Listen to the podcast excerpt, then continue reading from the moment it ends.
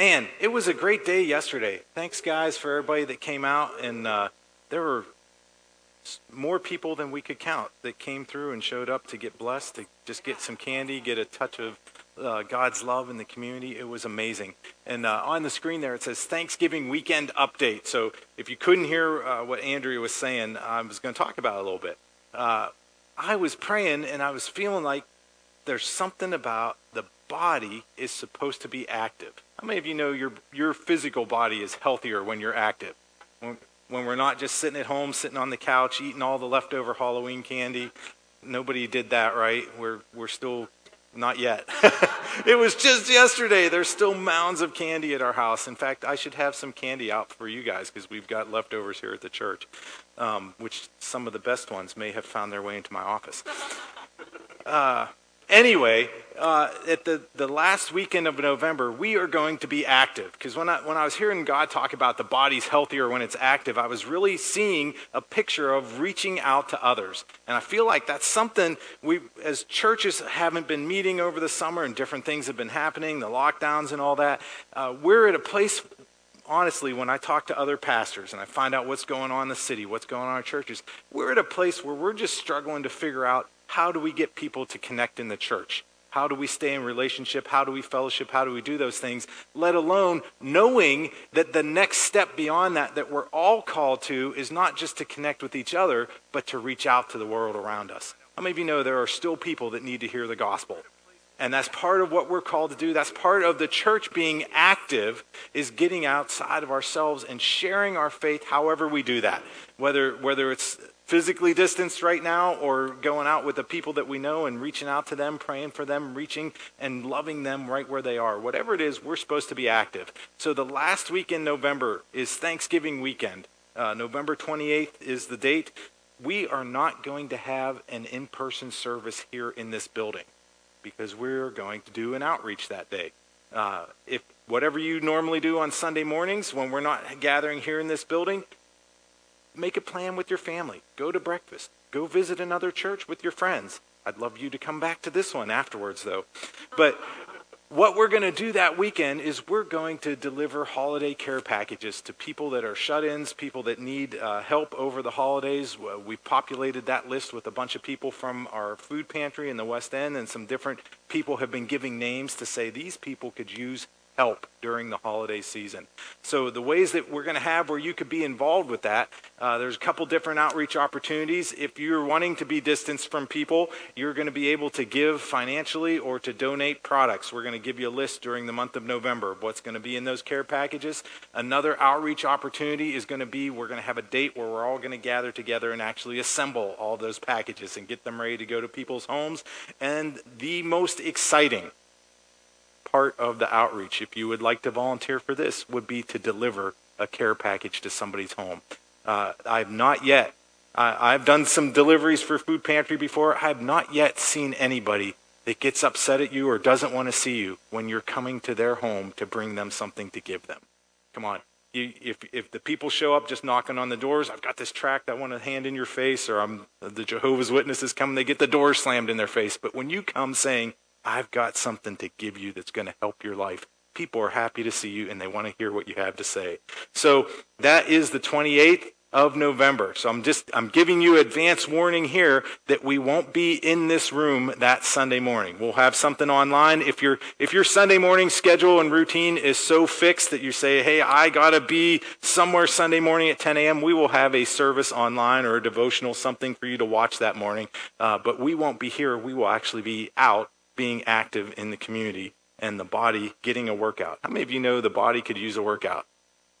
And that, I think there that'll preach in the physical and the spiritual. So, uh, thank you, Lord Jesus, for covering that and just being with us as we reach out to the community. Uh, gosh, I have a public service announcement for you right now. For those of you that have been getting worked up about religion, politics, money, anything else that's been bothering you, uh, please check this graphic with me. You are here. In the grand scheme of things, God is still on the throne and everything's going to be great because he is in charge. He's the Lord of all. Let's, let's not get so worked up by the physical, temporal things happening right now in our little sphere of activity that we forget that Jesus is eternal, that there are things, there are heavenly things happening. And uh, that kind of, I saw that graphic and it led me to what I wanted to share this morning with you. I want to take a few minutes to talk about the most consequential election of our lifetime. How many of you have heard that phrase? How many of you have heard it too many times? Uh, they, that's a phrase you're hearing a lot lately. You can't almost you can't turn on the TV without seeing it. But there is an important election to talk about. But I want to tell you, it's not the one happening on Tuesday. The the election that has already happened is way more important than the one that we get the privilege of voting in on Tuesday. And no, I'm, I'm, not talking about the one that happened in 2016 or 12 or 8 or going all the way back. I want to talk about the most consequential election of our lifetime from 2 Peter chapter 1 and verse 10. And this is what Peter wrote to the church. He said, Therefore, my brothers, be all the more eager to make your calling and election sure. For if you do these things, you will never fail. So he's talking about an election that happened to us. If you look at that verse, there's a couple words that are really important. Everybody say calling, and everybody say election. So a calling is literally an invitation. And if you study that word out in Scripture, it implies that you're being invited to a feast. Come on. How many of you know that the Christian life can be a feast if we're willing to receive? Come on. There's a calling. We've been invited to something, and there is an election. And the word election there, it doesn't mean what we think it means sometimes. It simply means being chosen. By implication, you were the favorite. You got picked. How many of you remember back, uh, you've ever seen like a second grade teacher ask the kids, hey, who wants to be the front of the line to go to the lunch today? How many of those kids in that room raise their hand? Like every, it's almost a fight. You have to be careful how you ask that question in some classes. That's the implication of calling an election. All those little kids in the second grade class, they're like raising their hands, pick me, pick me. Anybody in the room ever do that?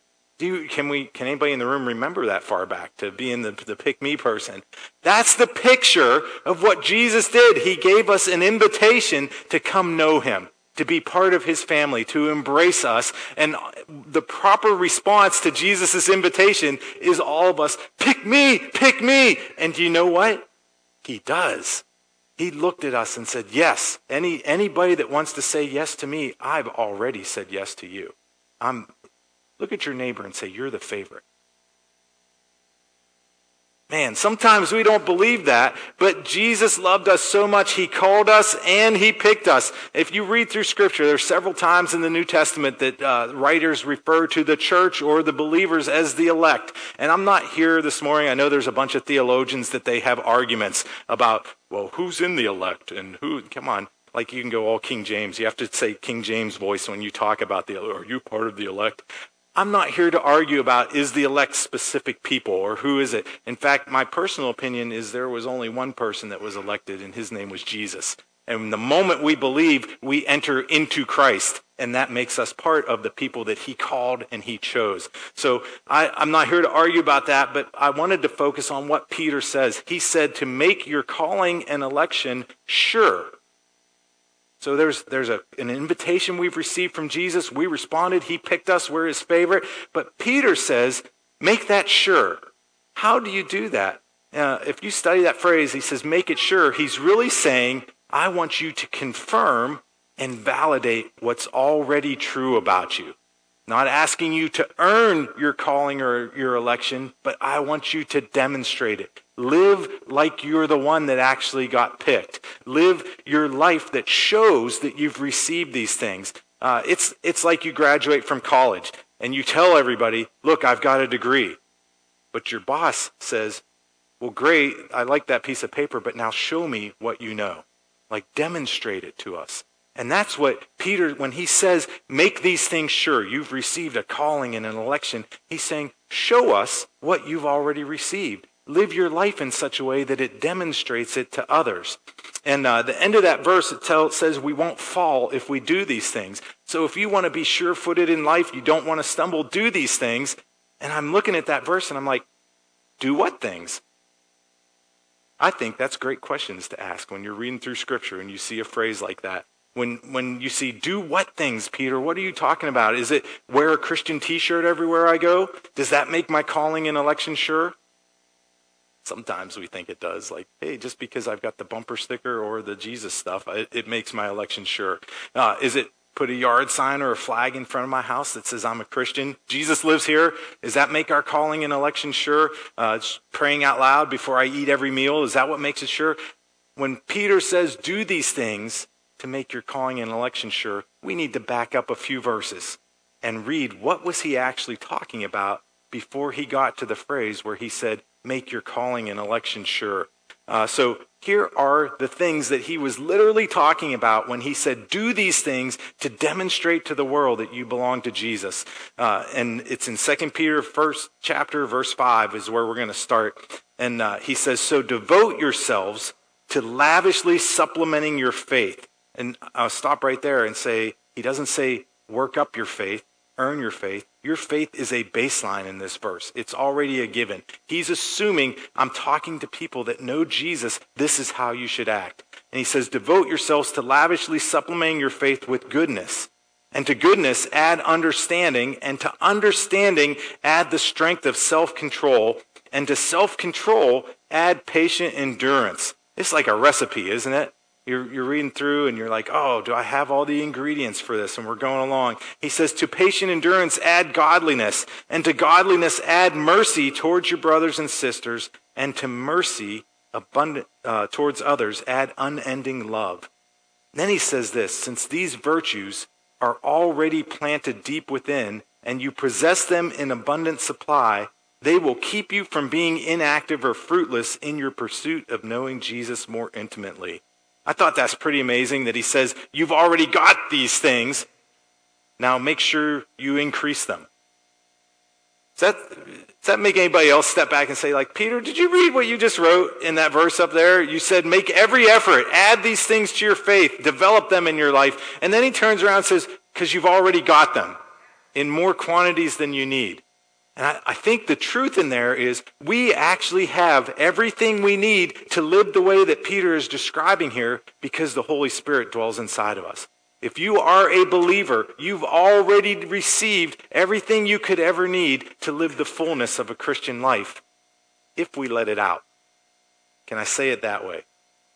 I think, I think everything in the kingdom, we were talking about how the kingdom functions and believing for it and expecting it. I think everything in the kingdom comes to us in seed format. Anybody, anybody else garden? Do, I skip the seed part. Anything we ever plant, I try to say, hey, how big of a pot can we buy for the amount of money that we have so that we already have a plant this tall instead of having to wait for the seeds to be planted? Does anybody else do that? It may work in the natural. You could go to Home Depot or Lowe's or Bednar's, wherever you like to shop for plants if you garden, and you can say, give me the tallest plant. I've seen people pay to have full grown trees that you have to reach your arms around the trunk like that planted in their yard. I don't know if it's because they don't have the time to wait or what, but you can get as big a plant as you want. But in the kingdom, it doesn't work that way.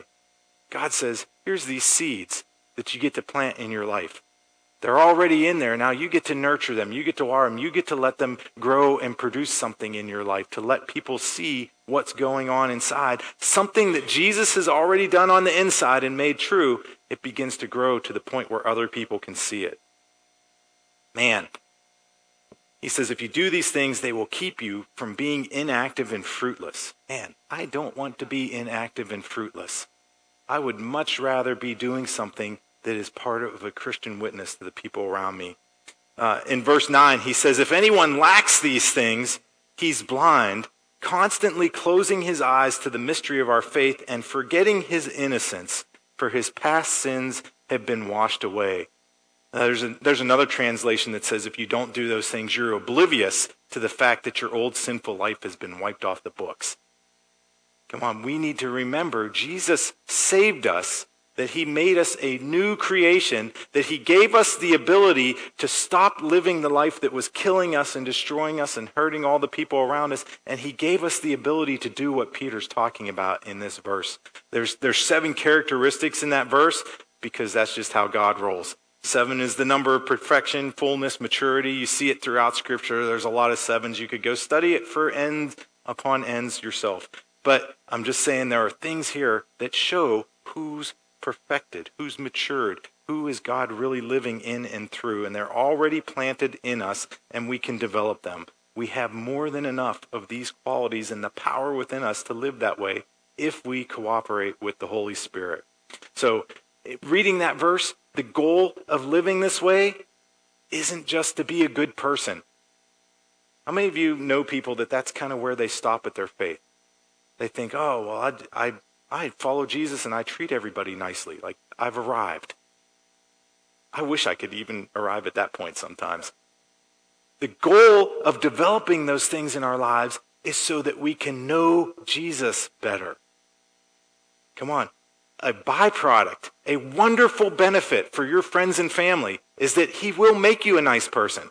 Come on, he will make you somebody that is pleasant to be around because he'll let all these things grow and develop in our lives. But that's not the end goal. The end goal is not, oh, I just want a better version of Chris so that Pam will be happier or Silas will be fulfilled and the girls will know that they have a good dad. Like that's not the end goal. The end goal of doing these things is, Lord Jesus, I want to know you more. I, I, want to be more intimately acquainted with you. I want to be the one that could be like the Apostle John and say, Yeah, I'm, I'm the one that Jesus loves. I'm his best friend. I lean back on his chest at dinner. Like, like, I want to be that person that knows you. That's why we do these things, not just so we can say, Hey, look how great we are. When you look at that verse of those things happening, uh, a couple different things you could say, hey, that's a great picture of your faith unfolding for people. Oh, yes, goodness brings understanding into my life, which then brings self control, which brings patience. Like, that's a good way to look at. I'm a little more nerdy than that. So I like this picture I saw where somebody said, look at it as an equation.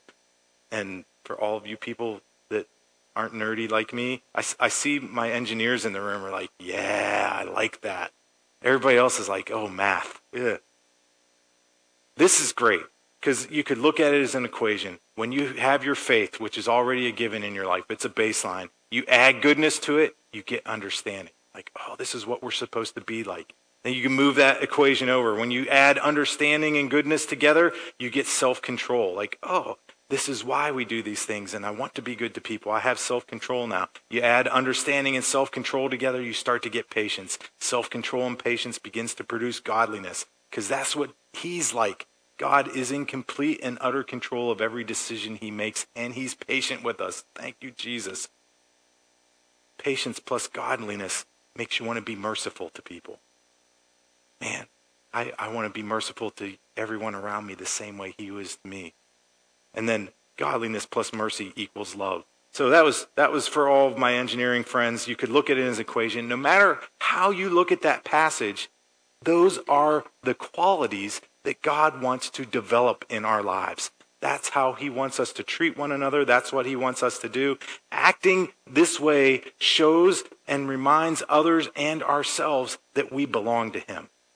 This, that should be a testimony. When people follow us around as Christians, they should be able to tick off the things on that list and say, man, there's patience in his life. There's mercy in his life. That's a demonstration to the world that we belong to him. We've been talking a lot recently, thinking about our election. We've been talking about different party platforms. What do people stand for? What do they represent? When you're voting for them, what are you voting for? I will tell you today that this list we just read, that is the party platform of the Christian faith. That's what we are supposed to be standing for. That's what we're supposed to be developing in our lives. Jesus' agenda and ours should be to roll those things out in everyday life in us and want to see and help others around us develop those things too. Why does he want that? Why is that his platform for us? Because I think elected people have influence.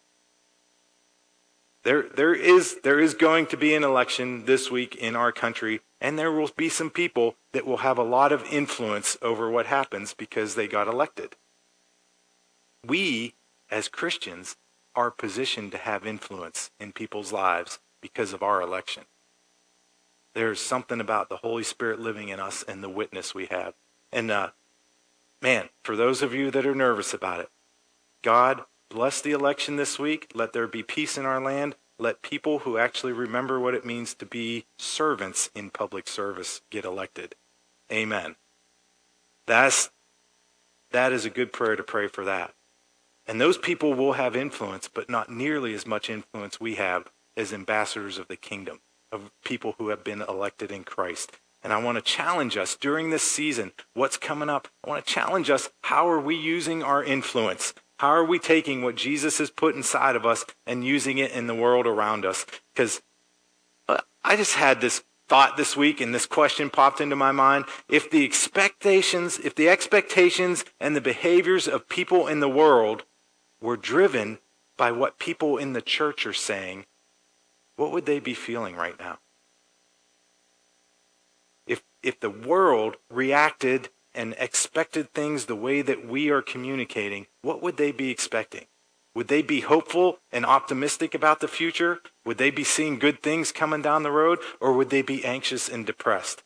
Come on, we have influence. And the report that we say, what we give our words and our agreement to, has power in other people's lives. And I want to challenge us today as people who have been elected. We have influence. How are we using it in the world around us? If the news reflected our expectations, what stories would they be reporting on?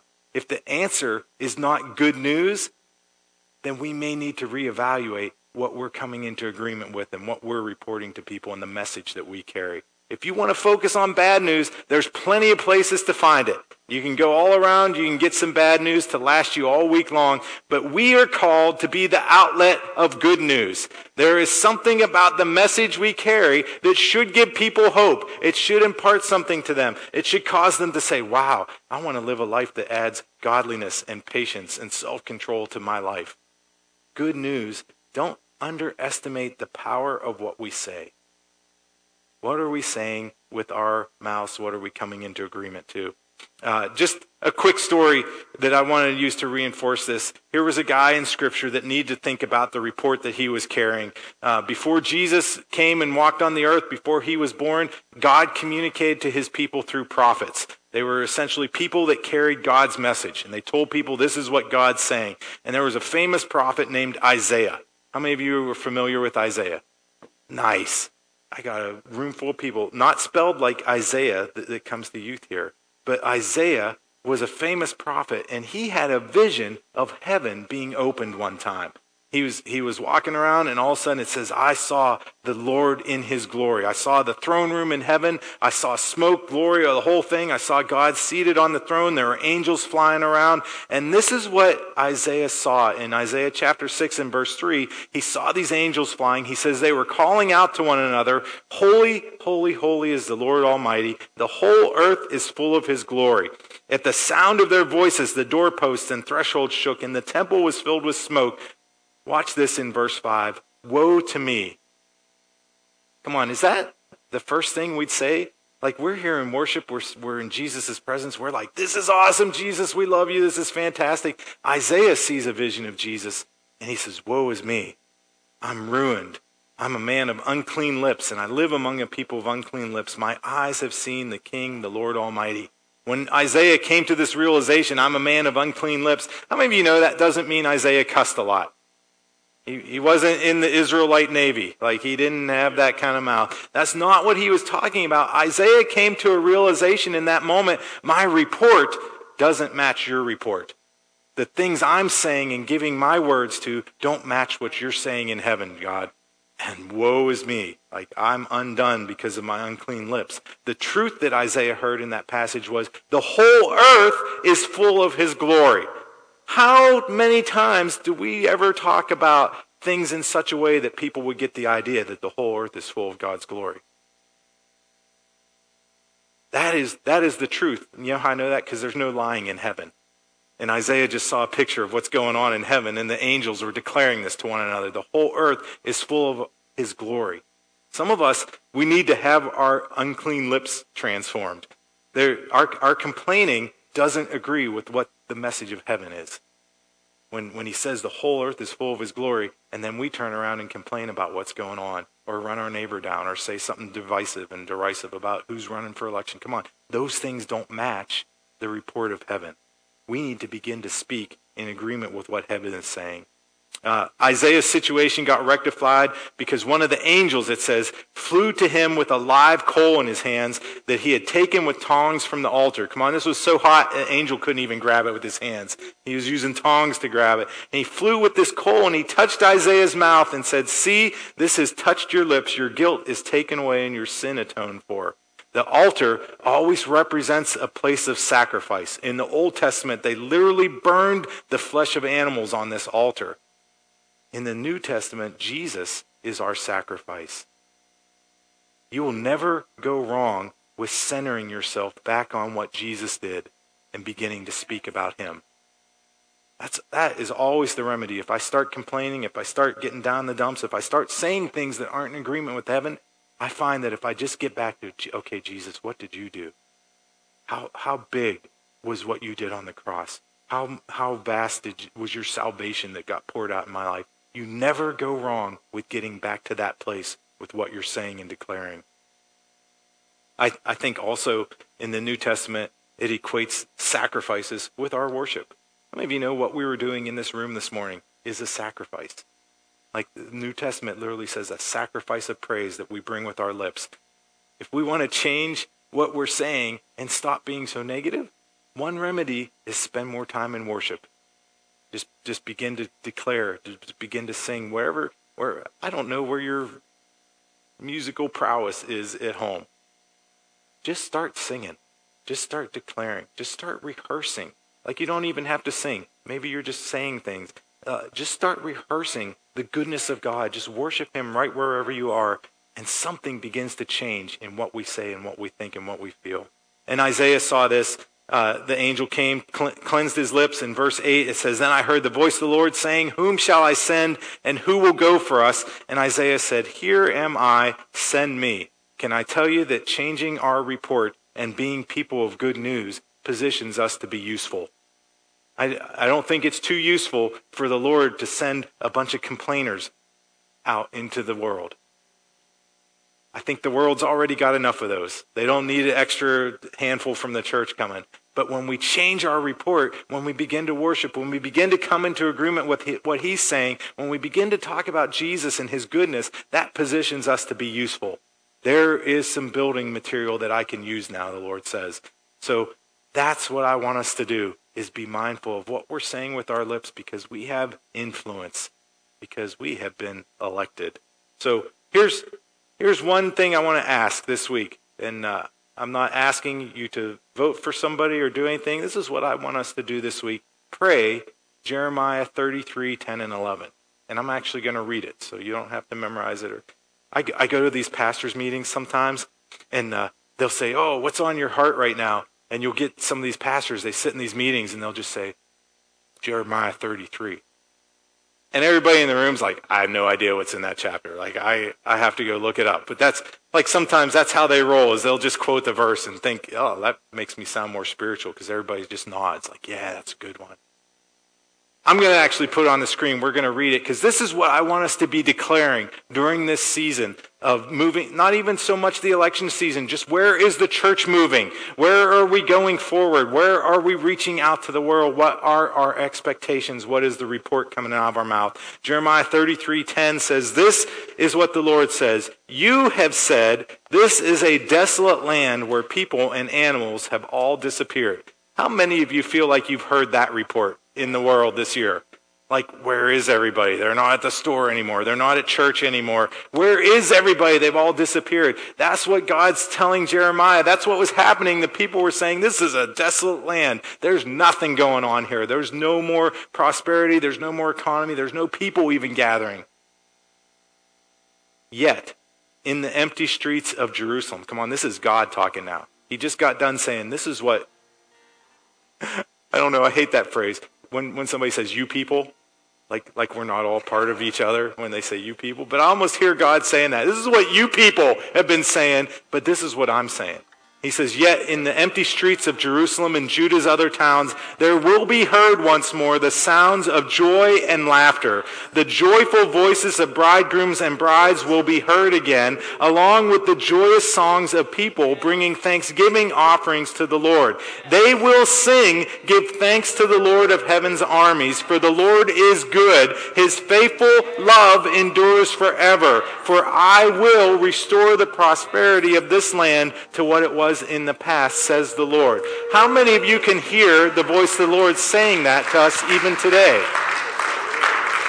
And that's where we need to get to. He's saying, hey, this is what your report was, but this is what I'm saying. And I don't know about anybody else, but I would rather come into agreement with what he's saying. I want to get on that page instead of asking God, oh, woe is me, come be a part of, it. can you please come over? Like, I want to see what he's saying and say what he's saying to begin to declare things that have influence in people's lives because he's called me and chosen me. And he's put his spirit inside of me and he's given authority to us for the words that we speak, I would much rather come into agreement with his report. So this week, no matter what happens on Tuesday, no matter, well, if it even happens on Tuesday, no matter how long it takes for anything to happen, Let's not worry about that. Let's begin to declare this. God, you are worthy. You are the Lord of heaven's armies. We're going to give thanks to you, Lord. You are good. Your faithful love endures forever. Those are the things that should be coming out of our mouth because that's what changes the atmosphere around us.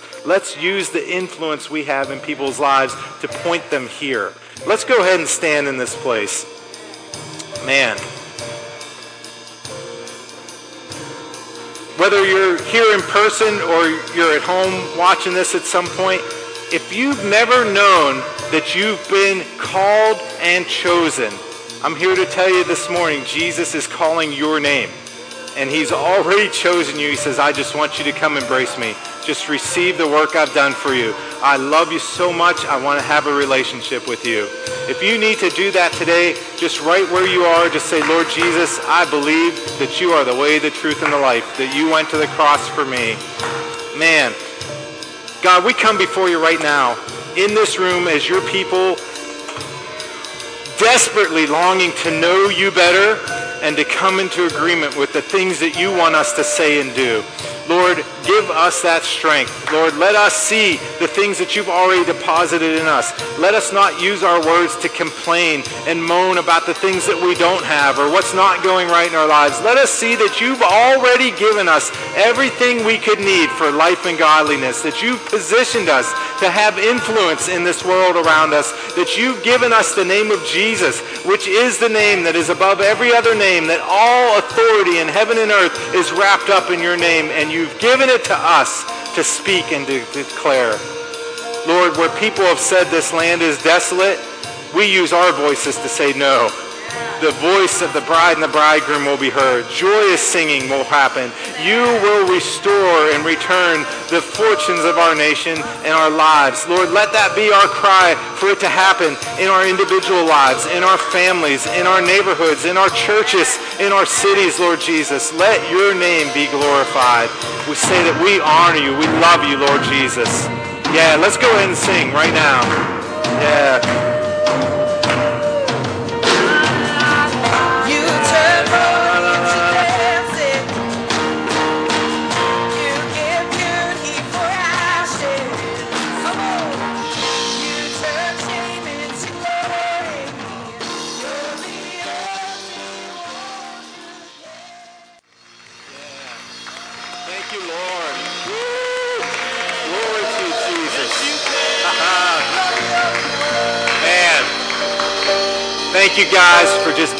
For being ready to worship, for just pouring out your affection, your love on Jesus. Have a great week knowing that your words have power. And uh, thank you, Lord. Bless us indeed as we go from this place. Let your goodness flow out of our lives to the people around us. Let our words change the atmosphere for the better. Let the good news of Jesus flow through our lives to those around us. In Jesus' name. Amen, amen, amen. Thank you, Lord. Yeah, let's give him one more hand.